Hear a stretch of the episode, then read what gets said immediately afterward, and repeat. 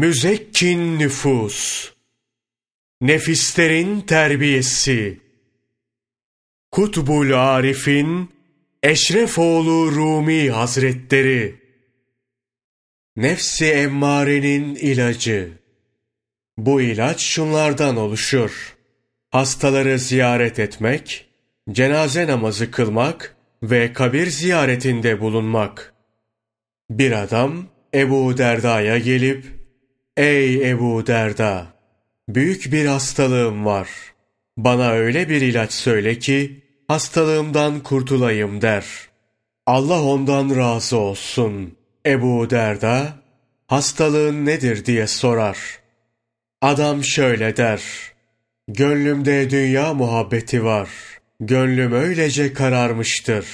Orada abdest ve namazımın nurundan eser yok. Zikir, tesbih ve ibadetten zevk alamıyorum.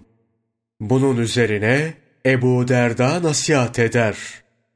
Bu hastalık bütün hastalıkların başıdır. Bunu hemen tedavi etmek gerekiyor.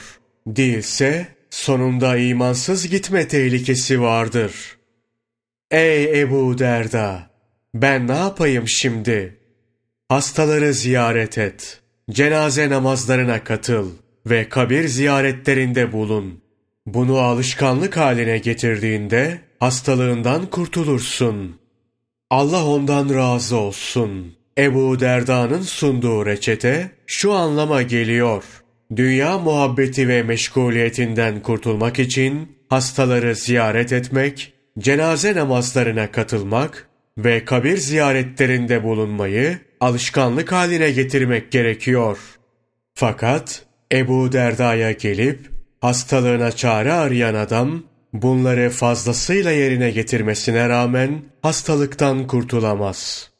Bunun üzerine yine Ebu Derda'ya gelip içini döker. Tavsiye ettiğin gibi yaptım ama dünya endişesinden kurtulamadım. Gönlüm dünyadan yüz çevirmedi.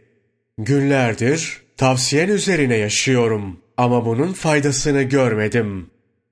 Allah ondan razı olsun. Ebu Derda sorar. Hastaları ziyaret edip hallerini sordun mu? Cenaze namazlarına katıldın mı? Kabir ziyaretlerinde bulundun mu? Ey Ebu Derda! Günlerdir bunları yapıyorum. Bunları yapmana rağmen gönlün tedavi olmamışsa demek ki bu fiilleri bir hayvan ölüsünün yanına varır gibi işledin.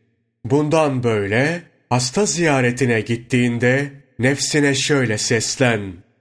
Ey nefsim! Yataktaki hasta sensin. Bir gün sen de böyle çaresiz ve güçsüz bir şekilde yataklara düşeceksin. O zaman kim sana bir bardak su getirecek? Madem ki durum bu, o halde bu kadar kavga ve uğraş niçindir? Sonun böyle olacağına göre bu fani dünyadan uzaklaş. Dünyanın endişesinden ve muhabbetinden vazgeç.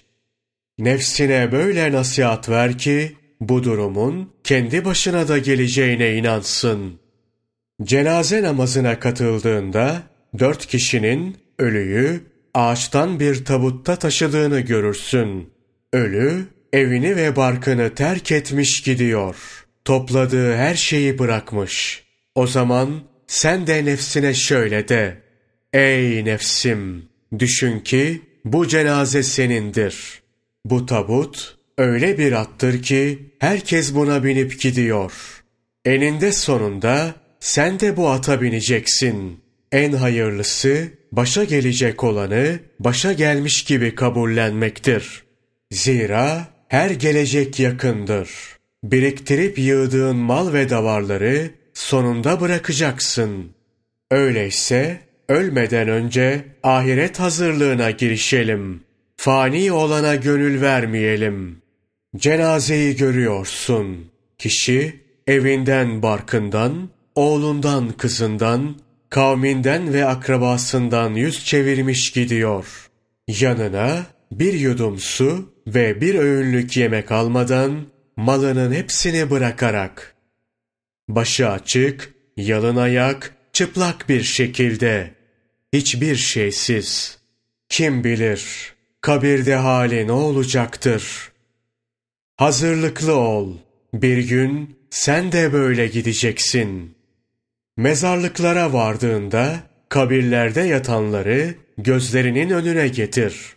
Nasıl harap olmuş vaziyette yattıklarını düşün. Gelip geçenler üzerlerine basıyor. Ayak altında kalmışlar. Nazenin tenleri çürümüş. Latif ağızları çenelerinden ayrılmış. Başları gövdelerinden kopmuş. Ela gözleri kurtlara yem olmuş. Bülbül gibi öten dillerini yılan ve çıyan yemiş. Kemikleri öylece kurumuş. Dünyadaki 40, 50, 80 veya 100 yıllık ömürleri boşa gitmiş. Hak Teâlâ'nın hoşuna gitmeyen, nefsi emmarenin kötü sıfatlarından dolayı çeşitli azaplara uğramışlar. Bu kötü sıfatlardan her biri, canavar kesilip kendilerine saldırıyor, azap veriyor. Mezarlığa gittiğinde bunları göz önüne getir. Orada yatanlara ibret nazarıyla bakıp nefsine şunları hatırlat. Ey nefsim! insafa gelip murdar dünyadan muzdarip olmaz mısın? Bu halden muzdarip olup Mevla'nın muhabbetine gönül vermez misin? Akıbetinin de böyle olacağını, bunların senin de başına geleceğini kabul edip hatırlamak istemiyor musun? Şurada yatanların her biri senin gibi hürmet ve izzet sahibi kişilerdi. Onlar da dünyada yer, içer, alışveriş yapardı. Yönetir ve yönetilir, güler ve oynar, yıkanıp temizlenir, güzel elbiseler giyerdi. Kendilerine toz kondurmazlardı. Şimdi görüyorsun, kara toprağın altında nasıl yatıyorlar. Evlerini, barklarını, kavim ve akrabalarını, bulundukları topluluğu bırakmış, bir çukurda yalnız başlarına belirsiz bir halde yatıyorlar. Ey nefsim, unutma. Sen de bir gün böyle olacak, bir çukurda yatacaksın. Bir gün seni de mezarlığa götürürler ve amelinle baş başa kalırsın. Bu sebeple en iyisi salih olan amelin peşinde koşmandır. Gönlünü dünyadan çek. Bu çukurlardan birine düşmeden, yılanlar başına üşüşmeden kabrin hazırlığına giriş. Hasta ziyaretine gittiğinde söylendiği gibi düşünür, cenaze namazını kıldığında anlatılanları hatırlar, mezarlık ziyaretinde tarif edildiği gibi orada yatanları gözlerinin önüne getirirsen kolaylıkla dünya muhabbetinden kurtulabilirsin. Gönlün nurlanır, ibadet ve taatten zevk almaya başlarsın. Gönül hastalığı için Ebu Derda'ya gelen kişi bu uzun nasihate uygun yaşar. Böylelikle dünyadan iğrenir, gönlü nurlanıp karanlığı dağılır. Basireti açılıp hakkı batıl olandan ayırabilir. Sahip olduğu dünyalığı fakirlerle paylaşır. Kendisi de aba giyip mescidin bir köşesinde ibadetle vaktini geçirir. Ebu Derda'ya ölü gönlümü dirilttiğin için Allah senden razı olsun diye dua eder. Ey aziz! Ölümü sıklıkla anmak, onu hep hatırlamak birçok mutluluğa sebeptir. Bu mutluluklardan biri dünyadan iğrenmektir. Diğeri ise dünyayı kendinden uzaklaştırıp ona gönül vermemektir. Öleceğim, öldüm, kabirdekilerin halleriyle halleneceğim diyerek sıklıkla tevbeyi yenileyip günahları çoğaltmamaktır.